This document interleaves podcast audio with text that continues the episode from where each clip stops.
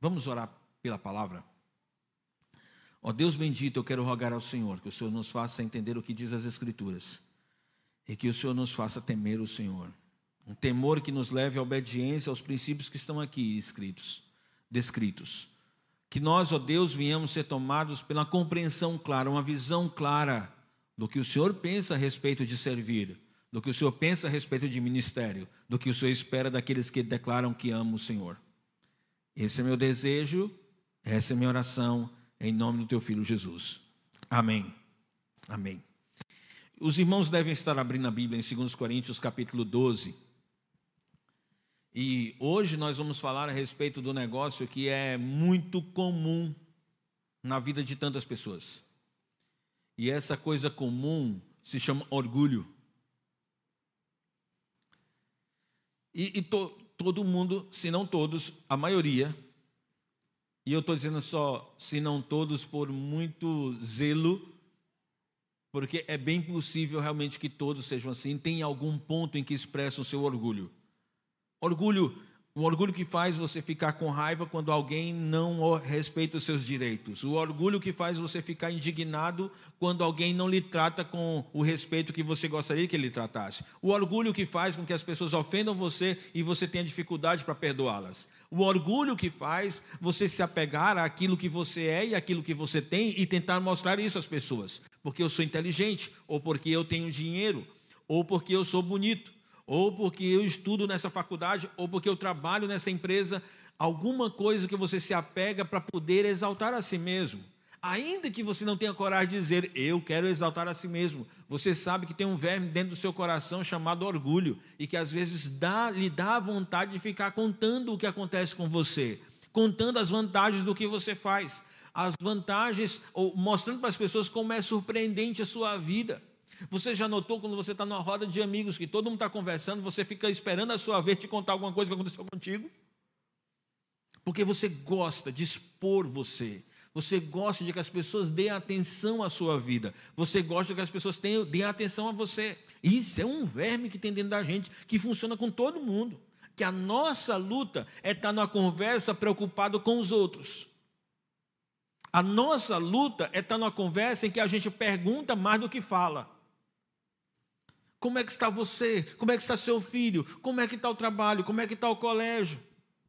Como é que está aquele problema? Como é que está a tua saúde? E está disposto a ouvir só para querer saber como é que está a vida do outro. Mas tem sempre a pontinha de vontade de dizer, pois comigo está assim.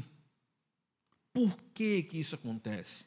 Porque temos uma facilidade muito grande de trazer a nós de querer que o nosso nome e nós mesmos estejamos sendo exaltados. Quantas vezes você já disse assim: Eu não concordo com o jeito que vocês estão fazendo?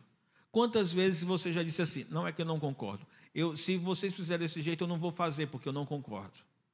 A dificuldade de você se submeter a pessoas porque você julga que o que você pensa é superior ao que os outros pensam. Tudo isso é por causa desse troço, desse verme chamado orgulho.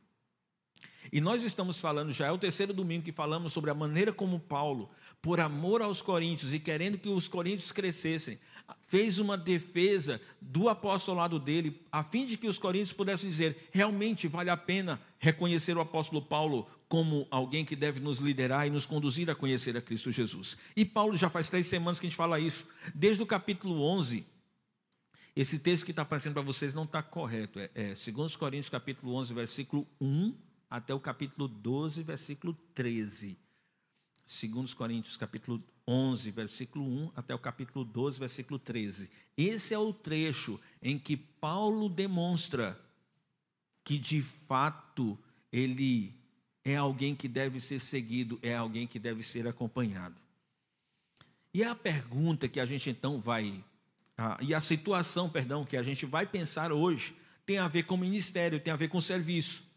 E sabe, se você nessa noite é alguém que vive no corpo de Cristo, que vive na igreja, que vem para os cultos, que participa da vida da igreja e que simplesmente senta esperando os outros servirem você, provavelmente você não vai entender o que eu vou dizer. Vai ser necessário você dizer o seguinte: eu estou cansado de ser alguém que simplesmente espera as pessoas servirem a ela. E eu quero ser aquela pessoa que vai servir os outros. Eu quero me colocar à disposição para servir as outras pessoas. Eu não quero simplesmente ser servido, mas eu quero servir. Se você está tomando essa decisão nesse momento, se você pensa dessa forma, que você, você entende que Deus te deu dons para que você para que você use para servir os outros, então a partir daí você consegue entender o que nós vamos ensinar hoje à noite. E considerando isso, é provável que você tenha pensado no discipulado, talvez você tenha pensado sobre liderar, talvez você tenha pensado sobre o papel de um pastor. Quer você seja pastor, um líder ou um discipulador, ou você serve as pessoas de alguma forma. Você pode, em algum momento, ter sido tentado a querer impressionar os outros com experiências especiais que você teve. É aquela pessoa que diz assim: Olha, eu estou discipulando você e eu acordo três horas da manhã, eu fico meia hora intercedendo por sua vida. Ou então, olha, de madrugada eu acordei, porque eu sou assim, eu acordo de madrugada, e o meu quarto a, a, a, entrou uma luz no teto, e eu vi como se fosse a face do meu Senhor. E naquela hora uma paz encheu meu coração. E você vai contando, e você vai contando. Por que, que você conta? Porque você quer ser uma pessoa influente. Por que, que alguém conta isso? Porque ela quer ser uma pessoa influente na vida daquele outro para quem ela conta. Ela quer que o outro entenda que ela é espiritual o suficiente para poder influenciar, para ser ouvida para ser seguida. Quando ela pensa assim, quando ela pensa nesse sentido de que essas experiências espetaculares é o que deve chamar a atenção e impressionar as pessoas para que as pessoas me escutem, então ela está com a visão enganada a respeito das verdadeiras marcas de um ministro, de um servo do Senhor. E é isso que Paulo vai mostrar aqui hoje. Então a minha pergunta é: como é que você lida com o orgulho de momentos especiais que você teve com Deus? Como você lida com o orgulho de momentos especiais que você viveu com Deus?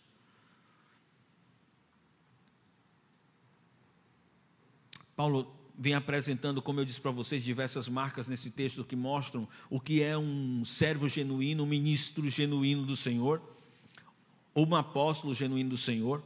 E se você está com a sua Bíblia, você pode voltar para o capítulo 11 e você, perdão, para o capítulo 10. E você vai perceber a primeira marca que aparece lá, que é a marca do poder.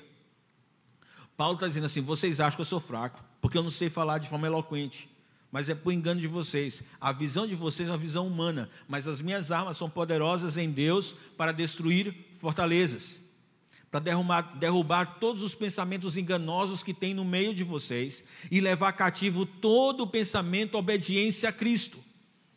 E, e, na hora que eu conseguir levar vocês a serem obedientes ao Senhor, nós vamos estar prontos para disciplinar aqueles que resistirem à palavra do Senhor. Essa era a verdadeira manifestação de poder.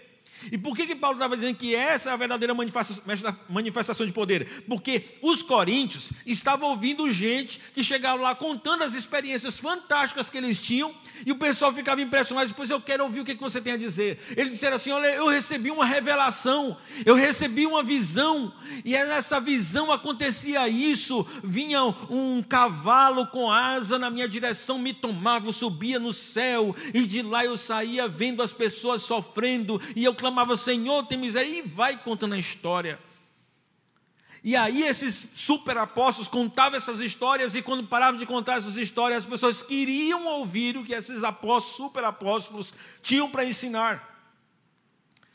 Por que, que essas pessoas queriam ouvir? Porque elas estavam influenciadas por aquilo que parecia ser o poder, por aquilo que parecia ser impressionante. Ele diz que teve uma visão, uma revelação. Paulo diz: espera aí, Ou ainda, antes de dizer isso, ou ainda, eles ficavam impressionados com uma forma eloquente como eles falavam.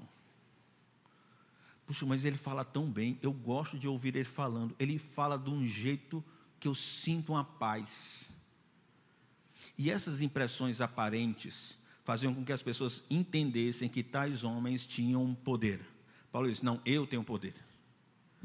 E eu tenho o poder que eu uso através da palavra do Senhor. Porque o que eu faço é usar as armas espirituais que eu tenho, que vêm daqui, para fazer com que as pessoas entendam quando elas estão pensando errado. E quando essas pessoas estiverem dispostas a obedecer o que está aqui, essas pessoas vão poder disciplinar outras. Tomei conhecimento que uma senhora, vinda de uma outra igreja, estava seduzindo alguns irmãos da nossa igreja com, com doutrinas mentirosas. E então eu já tomei cuidado de tomar pé, de orientar as pessoas que estavam escutando, inclusive, dizer para elas como elas deveriam agir. Na verdade, duas pessoas de outras igrejas vieram no meio para a nossa igreja para ensinar uma doutrina falsa. E eu disse, e então orientei, vocês vão conversar com elas, que ou elas se submetem à doutrina que nós pregamos, ou então elas vão ter que sair daqui. Elas não vão ficar com o nosso meio. Para ensinar aquilo que não está nas escrituras, não fica aqui. Vai sair. Aqui ensina as escrituras, do jeito que a gente ensina. Porque nós temos a responsabilidade de cuidar de vocês e ensinar o que vocês querem. Por isso, o apóstolo Paulo tinha dito: se alguém chegar ensinando um outro evangelho, um, apresentando um outro espírito, não obedeçam a eles. Obrigado. Não obedeça a eles. Paulo disse: esse, essa é a autoridade, esse é o poder que eu uso. Uma outra característica do ministério do apóstolo Paulo, ele sabia que ele tinha sido chamado para pregar o evangelho aos gentios. Ele sabia que tinha sido que tinha que tinha chamado para pregar, inclusive para os coríntios. Foi ele que chegou aos coríntios para pregar o evangelho. Aí, quando chegou uma segunda turma para ensinar alguma coisa diferente do que ele tinha ensinado, o apóstolo Paulo disse: Não, não, esse terreno é meu. Eu tenho autoridade para pregar, para pregar aí. Eu tenho autoridade para pregar o que eu prego aí. E essa definição de para quem que Deus chamou, com os dons que você tem, com o espaço onde Deus o colocou, Paulo tinha consciência. E era uma segunda marca do ministério dele. A terceira marca do ministério dele era o zelo, o cuidado que ele tinha com as pessoas.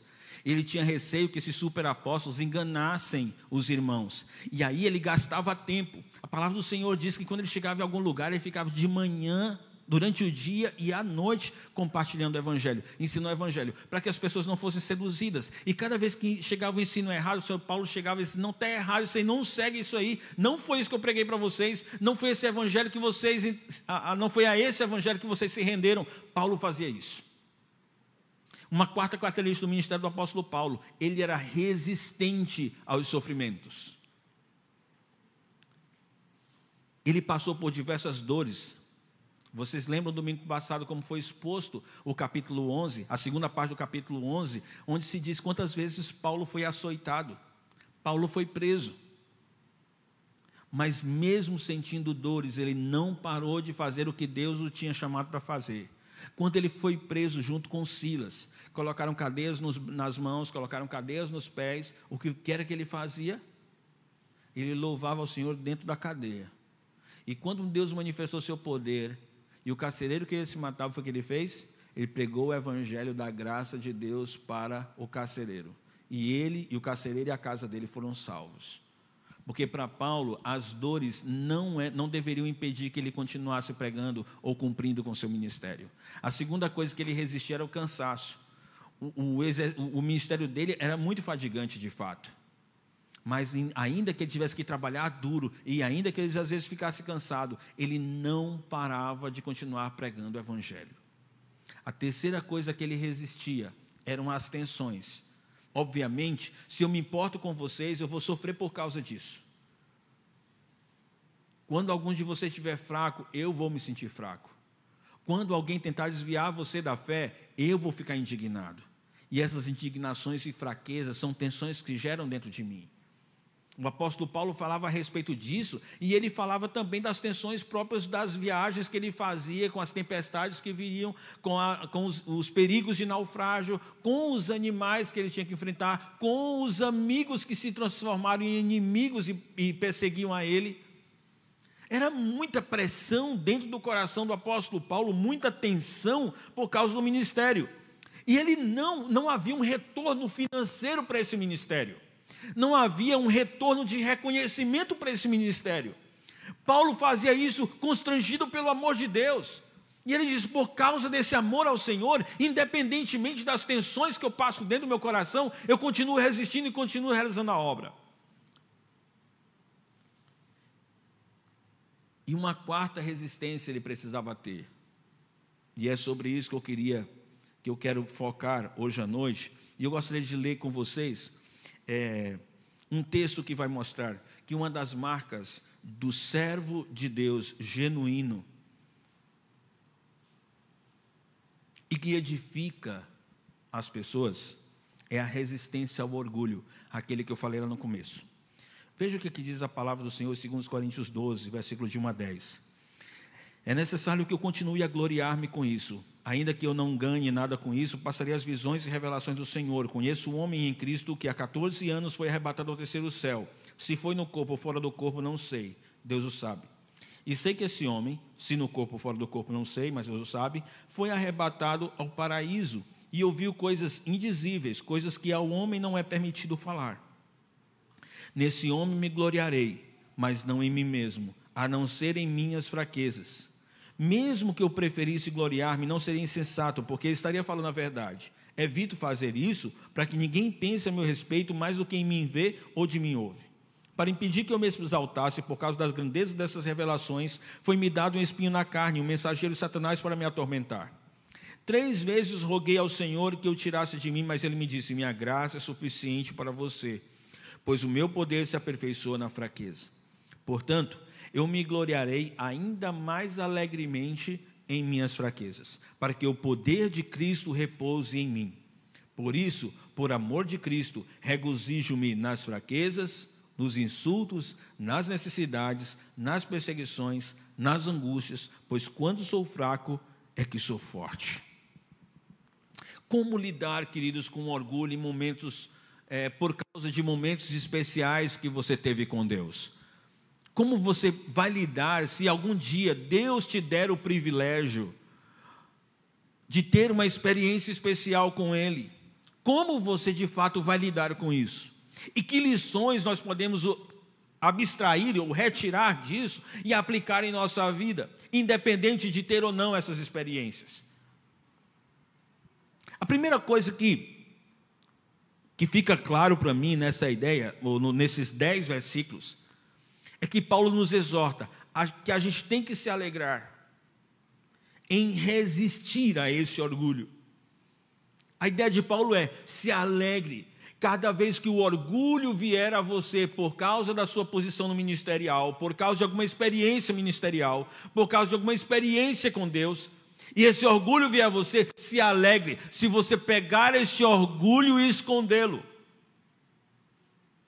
Se você pegar esse orgulho e triturá-lo. Se você pegar esse orgulho e não permitir que ele controle o que você faz, a, sua tomada de decisão e aquilo que você pensa. Se alegre por causa disso. Você resistiu uma coisa que todo mundo tem. Você conseguiu não ceder a esse orgulho. Então se alegre nisso. E quando ele vai falar nos seis primeiros versículos a respeito da experiência, nós percebemos que, que na cabeça de Paulo, o que minha vida é no dia a dia, o meu comportamento no dia a dia e as coisas que eu ensino são mais importantes que essas experiências. Então, que, em outras palavras, se eu sentar para você para contar alguma experiência fantástica que eu tive com Deus, isso não vai ser tão relevante do que você acompanhar a minha vida no dia a dia e ver como é que eu me comporto diante do Senhor. Eu não sei se você conseguiu compreender isso. Se eu sentasse contigo para contar assim, olha, um anjo apareceu lá no meu quarto e ele me disse coisas impressionantes e tal, e ele falou comigo, eu não sei se eu troco o microfone.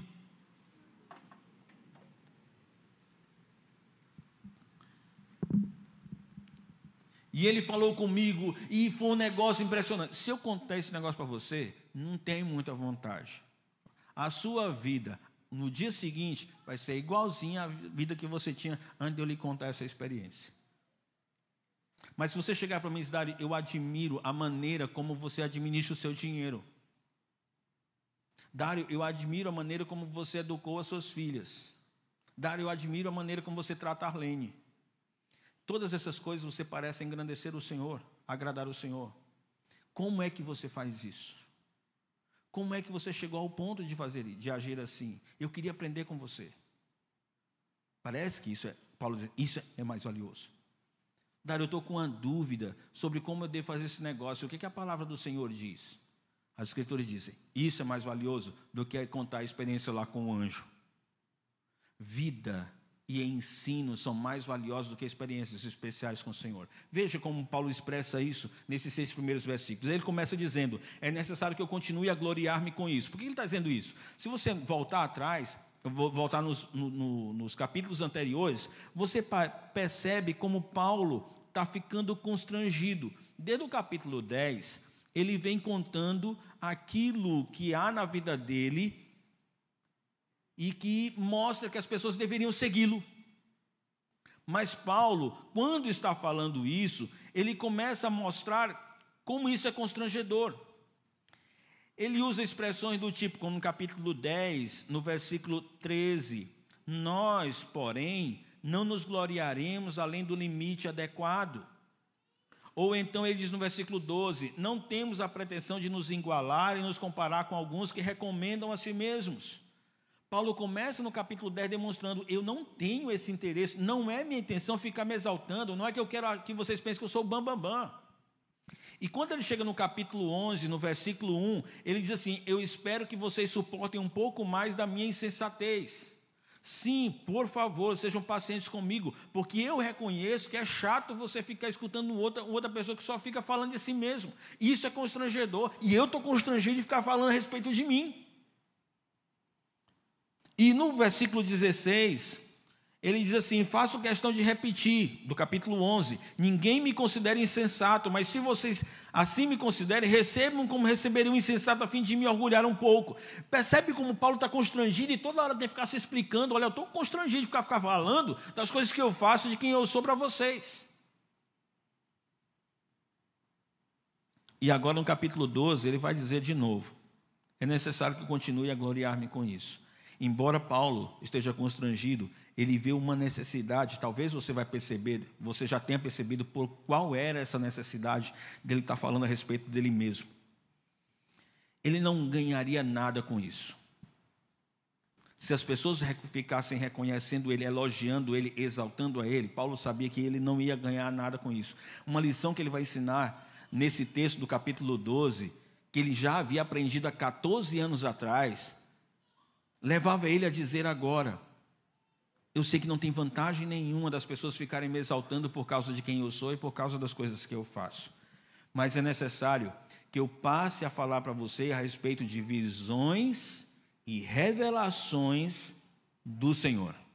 Por que, que Paulo tinha que falar a respeito de visões e revelações do Senhor, porque eram duas coisas que os tais superapóstolos que tinham em Corinto usavam constantemente para seduzir os irmãos e ensinar falsas doutrinas para eles. Eles atraíam, você já viu isso na televisão?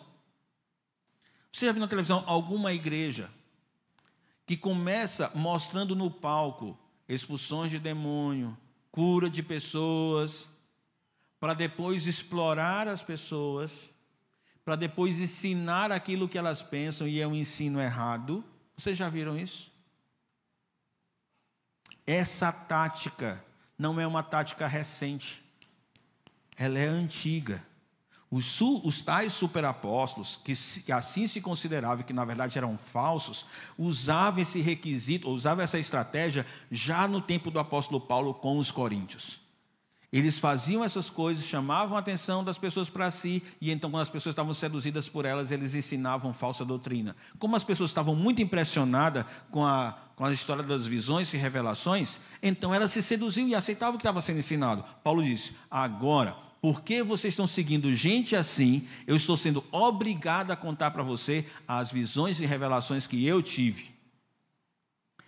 Mas percebe o constrangimento do apóstolo Paulo quando ele começa a dizer no versículo 2: Conheço um homem em Cristo. Ele não diz eu. Ele diz: Conheço um homem em Cristo que há 14 anos, gente, há 14 anos, Paulo está escrevendo isso aqui um pouco depois do ano 50. Se eu voltar 14 anos antes, vai ficar próximo do ano 40. Se é próximo do ano 40, faz poucos anos, três ou quatro anos, que Jesus foi arrebatado. Então, Paulo não se converteu no dia que Jesus foi arrebatado. Paulo se converteu bem depois. A minha conclusão é: essa revelação e essa visão que o apóstolo Paulo teve, ele teve bem no início, logo depois, perdão, da conversão dele. Paulo teve essa experiência quando estava começando o seu ministério. Já faziam 14 anos que ele tinha tido essa experiência. Eu disse, eu vou contar para vocês. Há 14 anos, ele foi arrebatado ao terceiro céu. O que é esse terceiro céu? Se você olhar o versículo 4, tem a resposta. Ele foi arrebatado para onde no versículo 4? Para o paraíso. Esse terceiro céu era o lugar da habitação do Senhor.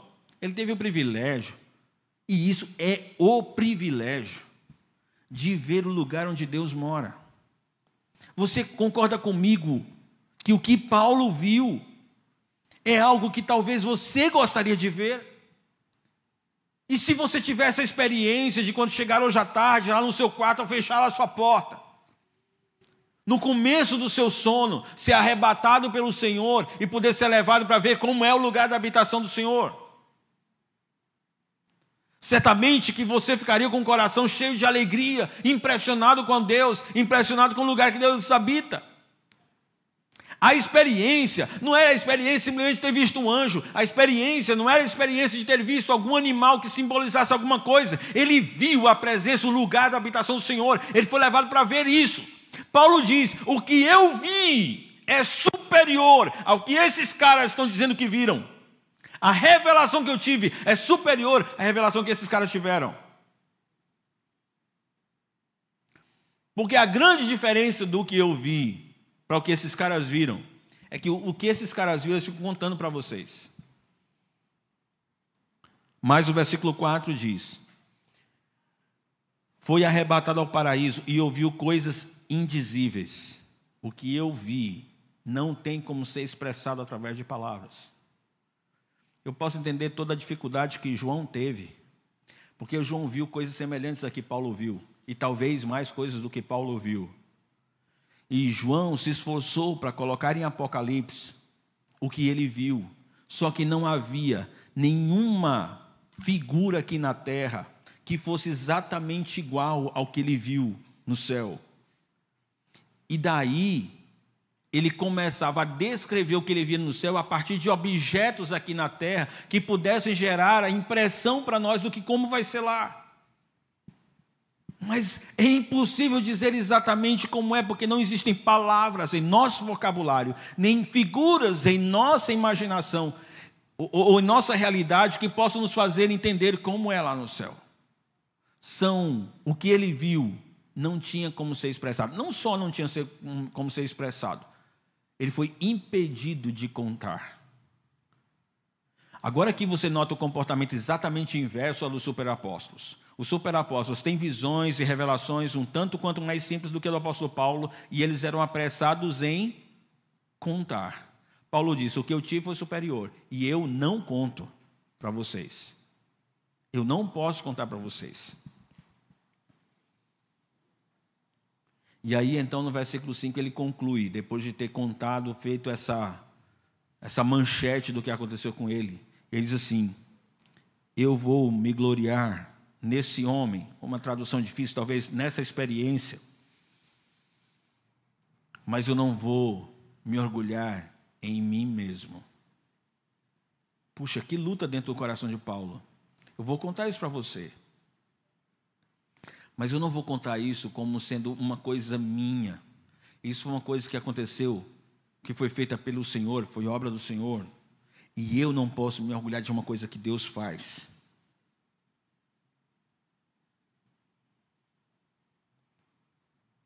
A única coisa que eu vou me orgulhar de mim mesmo, final do versículo 5, é em quê? Nas minhas fraquezas. Uma coisa que eu vou me gloriar nas minhas fraquezas. Meu querido, aqui nós temos uma lição muito valiosa. O fato é que você não mede a relevância de um líder, a relevância de um discipulador, a relevância de um pastor. Você não mede a, a relevância de um homem por suas experiências espetaculares com Deus. Não entre nessa. Se alguém chegar para você e começar a contar as visões e revelações que ele teve para levar você a confiar nas orientações que ele quer dar para você, não siga essa. Esse não é o padrão de Deus. O apóstolo Paulo está deixando claro: não é isso que tem que influenciar você. O que tem que influenciar você é a vida dessa pessoa, é o ensino dela. Você tem que, ser, tem que avaliar como ela se comporta e aquilo que ela ensina. Isso é mais relevante do que ficar mostrando as experiências espetaculares que a pessoa teve. Você segue pessoas na televisão, você gosta de ouvir mensagens de pregadores. Há certos pregadores que você gosta de escutar. A minha pergunta é: você tem sido maduro o suficiente para poder avaliar a atitude dela, a vida dela, o comportamento dela e aquilo que ela ensina, para dizer assim: essa pessoa é confiável para que eu segui-la, ou o que ela diz impressiona tanto você que você nem discute se é verdade ou não, eu só gostei, por isso é que eu estou seguindo, é por isso que eu estou seguindo o que ela está me dizendo. Paulo está chamando a atenção: não, não, não, não. Não se impressione com as pessoas.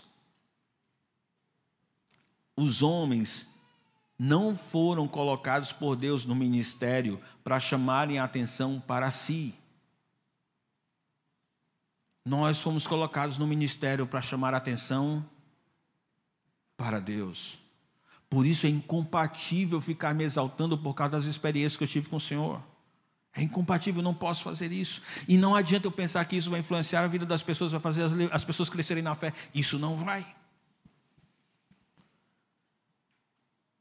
Paulo conclui esse primeiro, essa primeira parte dizendo assim: mesmo que eu preferisse gloriar-me, não seria insensato, porque eu estaria falando a verdade. Em outras palavras, se eu quisesse me apegar a isso, uma das coisas ninguém poderia dizer que eu estava mentindo, porque de fato eu tive essa experiência de ser arrebatado até o paraíso. Isso é verdade. E se, se, eu, se eu achasse de fato valioso, importante, eu utilizaria isso no meu ministério. Porém, eu evito fazer isso para que ninguém pense a meu respeito mais do que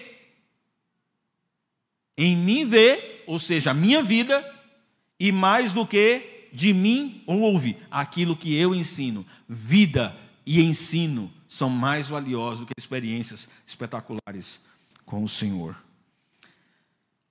As pessoas que convivem com você precisam ver que, quem você é e o que você ensina. Deixa eu falar para você que é novo e que você é, ainda não é maduro na fé. Você precisa se aproximar e conviver com pessoas que você sabe que pode olhar para a vida delas e ser como elas. Você precisa se aproximar de pessoas que estudam a palavra do Senhor, que meditam na palavra do Senhor e que podem ensinar essas coisas para você.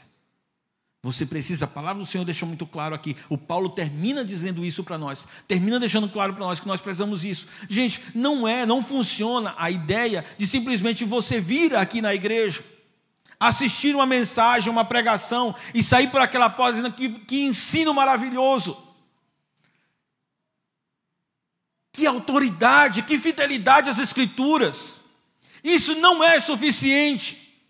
Não é tudo isso, não é só isso que você precisa. Quando sair pelaquela porta, você precisa de alguém que tome você pelo braço e mostre a vida dela para você, como ela vive aquilo que foi ensinado. Por isso é que nós temos relacionamentos discipuladores aqui na igreja. Porque nós queremos que as pessoas convivam umas com as outras. E o teu relacionamento discipulador só faz sentido se as pessoas estiverem vendo em você essa vida e esse ensino. Você diz como é que é e diz como é que você faz. Ou mostra como é que você faz.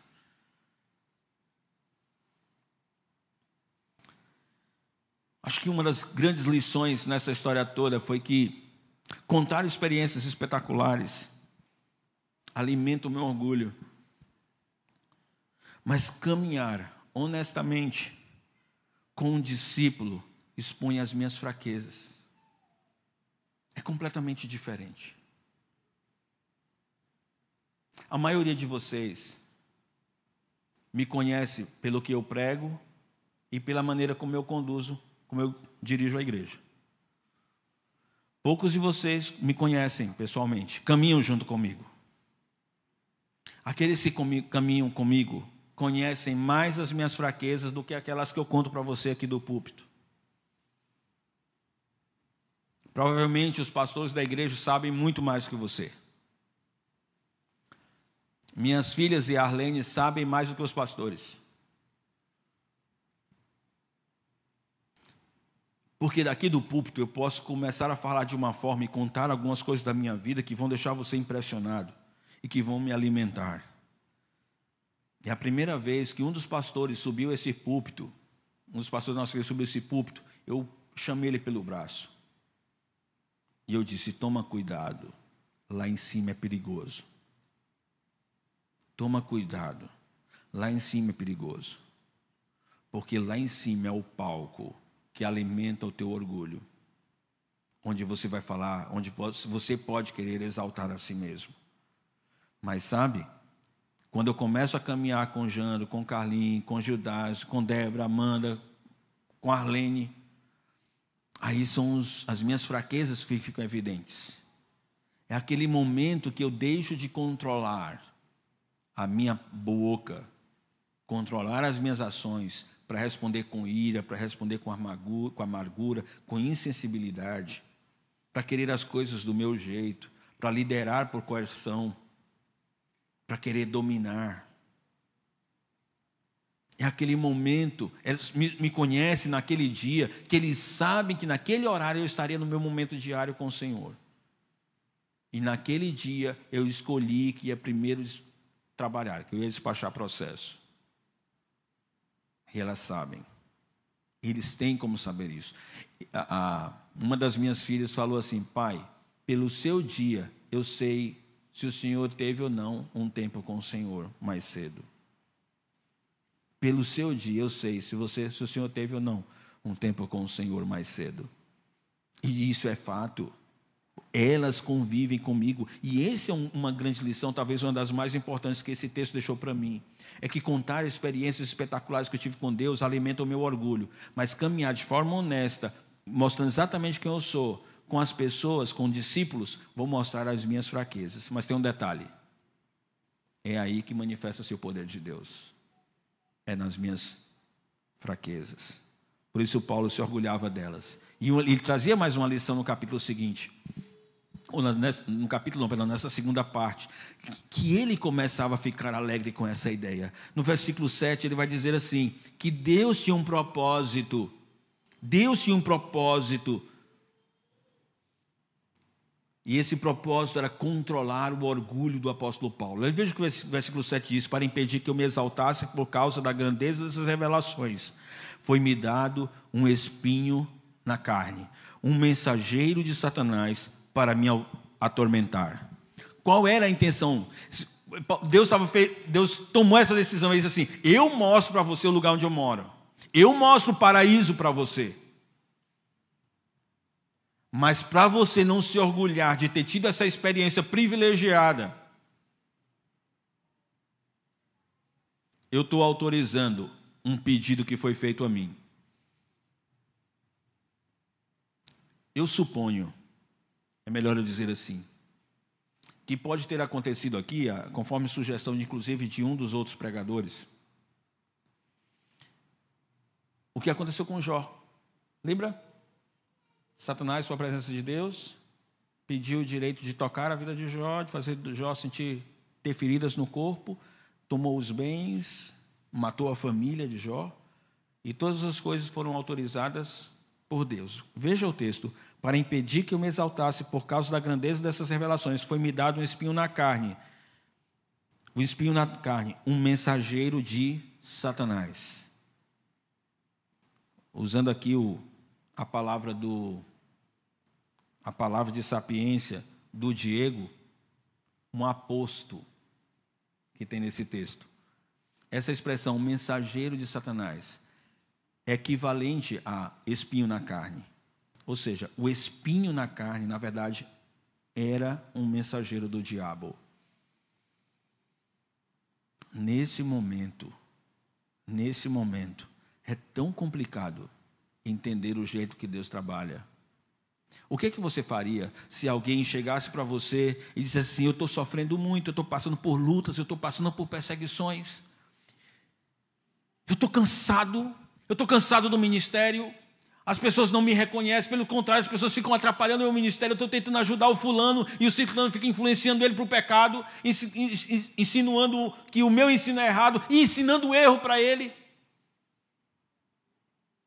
Eu estou cansado, eu estou desesperado porque não está conseguindo, eu não estou conseguindo prosseguir. E eu estou imaginando a cena do diabo chegando na presença do Senhor. O Senhor está vendo o Dário? O da, eu sei que o Dário está angustiado, eu sei que o Dário está passando perseguições, eu sei que ele está passando por lutas, eu sei que a situação é complicada, eu sei que ele está desesperado, mas eu quero pedir uma coisa para você. Eu quero enfiar um espinho na carne dele. Eu quero tocar o corpo dele.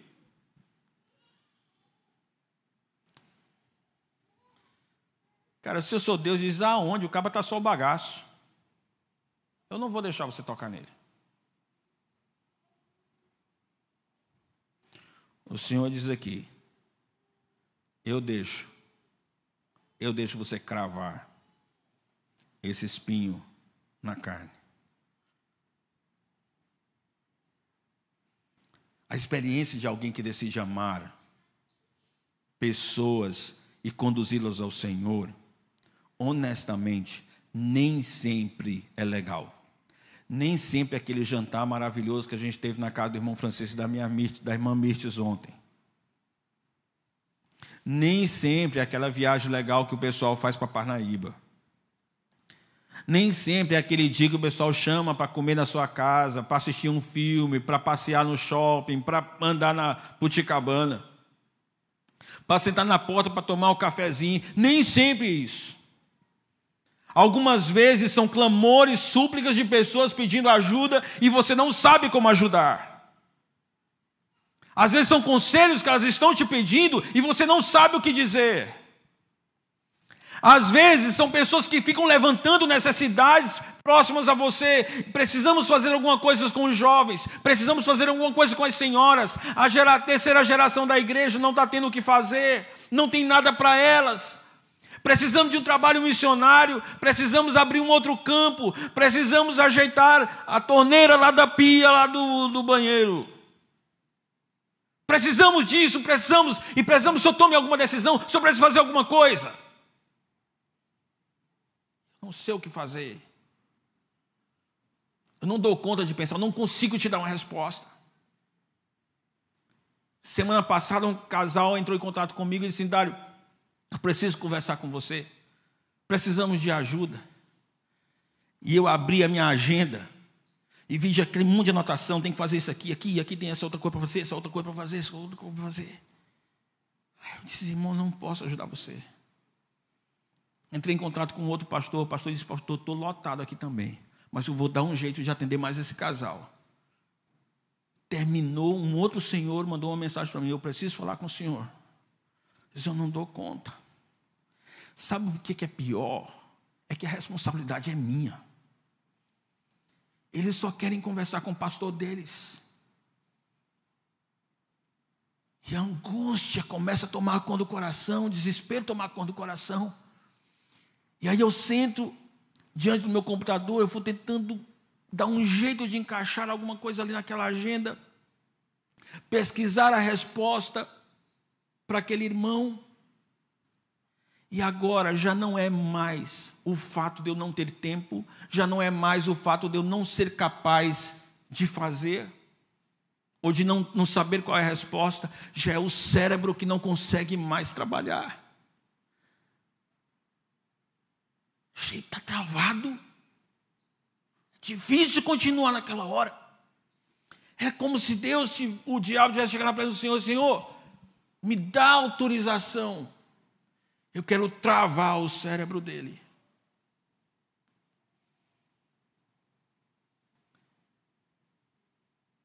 Eu sei que ele está passando por todas as angústias, mas ainda quero enfiar um espinho na carne dele. E o Senhor diz: pode ir. O endereço é no Itararé.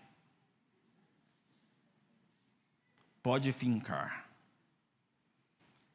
ele não vai conseguir dar conta. Eu sei.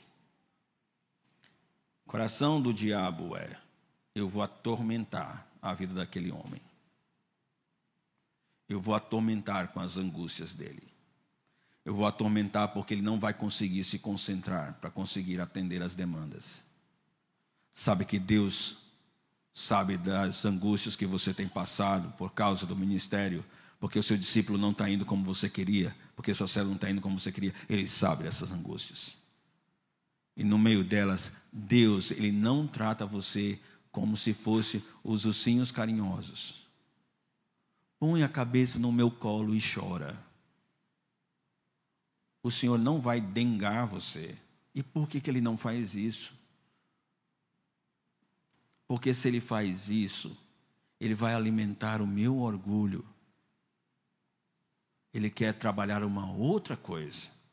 Ele quer trabalhar a minha dependência do Senhor. Quando você chega nesse ponto, o que Deus quer é que você dependa apenas dele. Enquanto Satanás se alegrava em fincar e enfiar o espinho na carne do apóstolo Paulo, enquanto ele se alegrava com o terror que aquela situação física, esse, como o espinho é na carne, essa carne aqui não pode ser natureza pecaminosa, porque Deus não não deveria ter interesse de ressaltar o pecado do apóstolo Paulo. Essa carne aqui era o corpo dele, era alguma coisa física. Eu sei lá o que, que era, uma doença, uma limitação física, ele ficou cego, sei lá. Mas alguma coisa que estava atrapalhando ele de continuar o ministério. Ele queria continuar o ministério, assim como eu também queria continuar meu ministério. Eu queria fazer o que eu sempre vinha fazendo. E Paulo também queria fazer o que ele sempre vinha fazendo. No entanto, agora tinha uma coisa física que segurava ele, que impedia ele correr. E aquilo angustiava ele. Como assim que Deus permitiu que o Satanás viesse e fincasse esse espinho na carne? Como é que Deus permitiu que Satanás pudesse limitar fisicamente o apóstolo Paulo? Como é que Deus permitiu que em outubro do ano passado eu não conseguisse pensar mais em nada e ficasse com a cabeça travada? Por que, que Deus permitiu isso? Que Deus sádico é esse? Que Deus que não tem misericórdia? Que Deus é esse?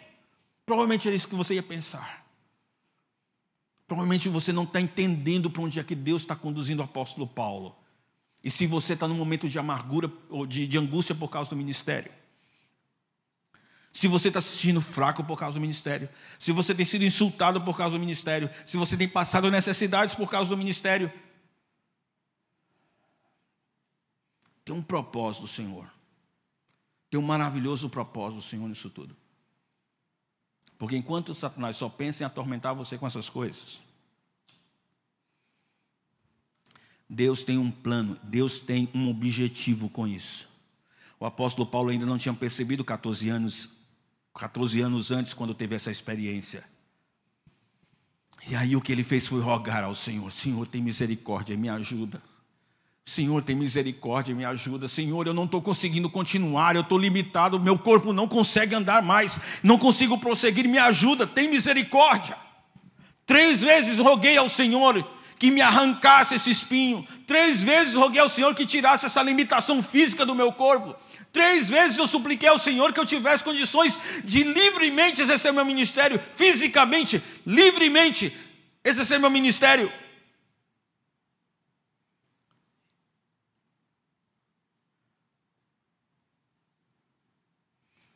Versículo 9. Diz que a resposta do Senhor não foi eu vou curar você. A resposta do Senhor, a minha graça é suficiente para você. Por quê? Por que, que minha graça é suficiente para você? Porque o meu poder se aperfeiçoa na sua fraqueza. É difícil pegar esse negócio aqui. Para mim é difícil pegar esse negócio aqui. Porque, foi, porque é duro, é, é, é sufocante. E eu sei que esse troço que estava atrapalhando minha vida, era, tudo era meu orgulho. Toda, todo aquele, todo problema, ou a, ou a causa daquilo era meu orgulho. As pessoas me elogiavam, as pessoas diziam, Dário, é uma bênção quando você prega, Dário, a gente quer saber como é que eu posso resolver esse problema, eu quero uma resposta sua, Dário, Dário, Dário, e você, as pessoas chamavam, queriam, me queriam com elas, queriam me ouvir, eu era a pessoa que eles estavam olhando, E eu gostava disso, de pensar que nessa igreja tem cerca de 700 pessoas que me honram, que me respeitam, que querem que eu os lidere como pastor. Mas isso era um risco muito sério, porque o Senhor não quer que a glória dele seja dada para o Dário. A glória é toda dele, só ele pode ser glorificado. Ele diz: Dário, você não pode se orgulhar, e eu vou permitir que a sua mente seja travada para que você não consiga continuar. E quando você chegar a esse ponto e entender o que eu estou ensinando para você, você vai entender que minha graça é suficiente para você. Você não precisa se apegar a querer que as pessoas fiquem impressionadas quando você prega, ficarem impressionados com a igreja, ficarem impressionados com os conselhos. Não, você não precisa ficar querendo que eles fiquem impressionados com você.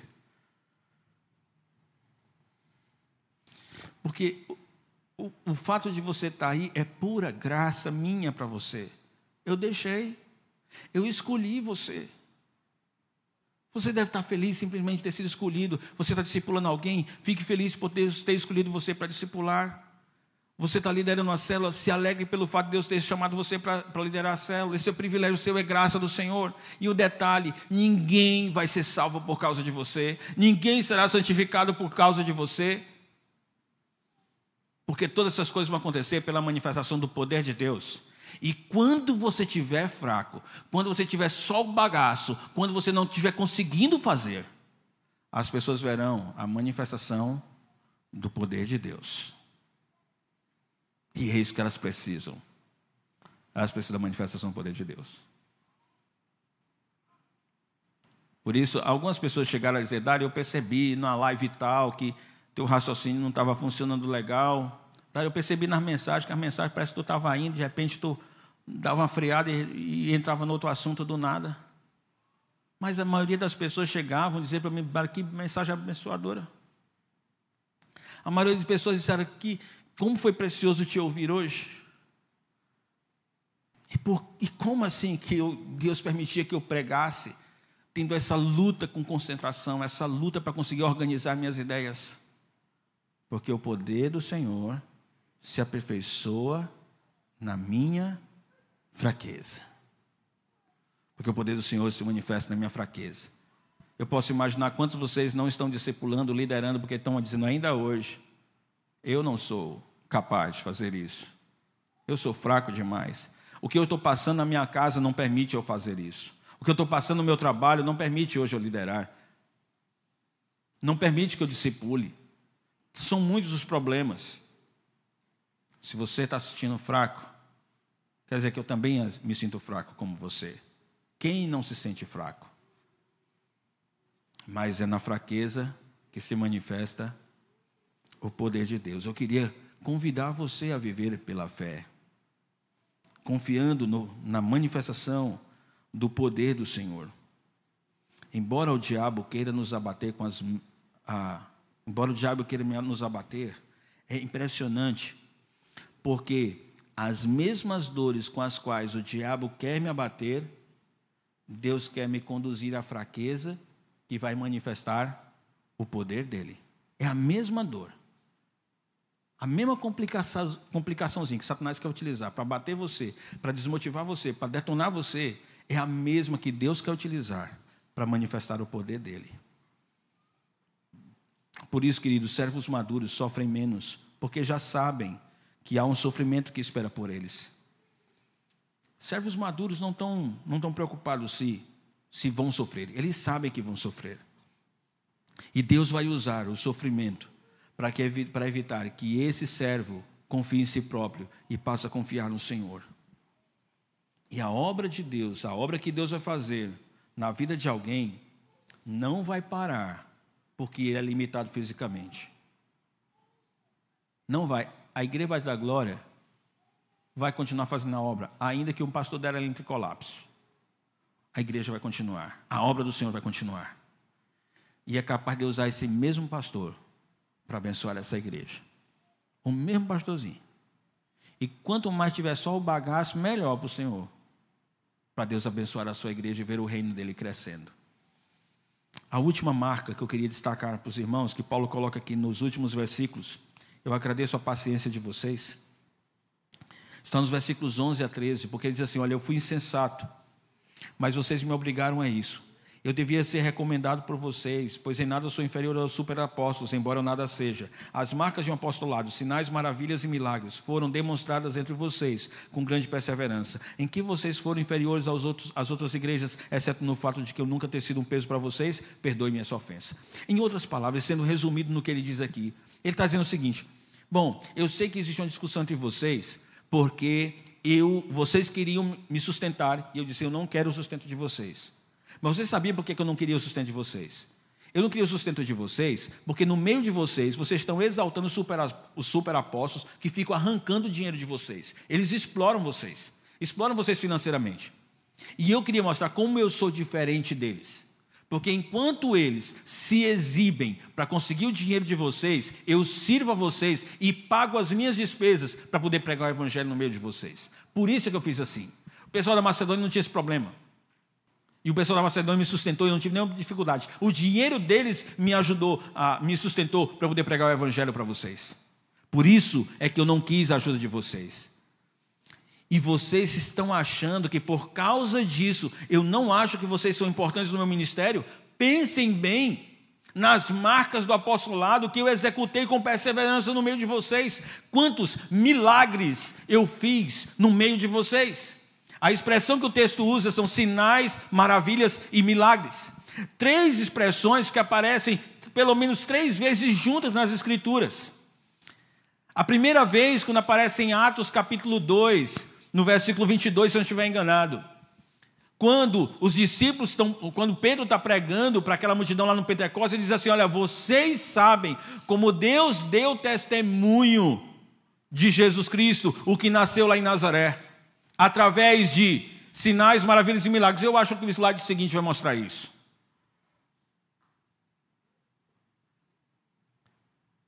O segundo texto já é uma referência aos apóstolos, porque Hebreus 2,4 vai dizer assim: Deus deu testemunho agora dos apóstolos por meio de sinais, maravilhas e milagres, e dons do Espírito Santo. Então Deus estava mostrando: vocês podem escutar Jesus, esse Jesus de Nazaré, vocês podem ouvir, porque meu, ele é meu filho, tanto é que no meio de vocês ele fez sinais, maravilhas e milagres. Deus está dizendo: você pode escutar os apóstolos, o que os, os apóstolos disserem, você escuta, porque eles manifestaram, no, aliás, eu manifestei através dele, no meio de vocês, sinais, maravilhas e milagres. Pode continuar na próxima página ainda, na página anterior. Quem vai tentar convencer as pessoas a crerem nele, como as pessoas creem em Cristo Jesus, é o anticristo.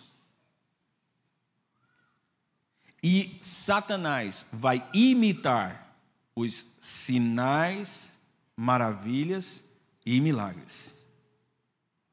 Para que as pessoas creiam no anticristo como elas creem em Cristo Jesus.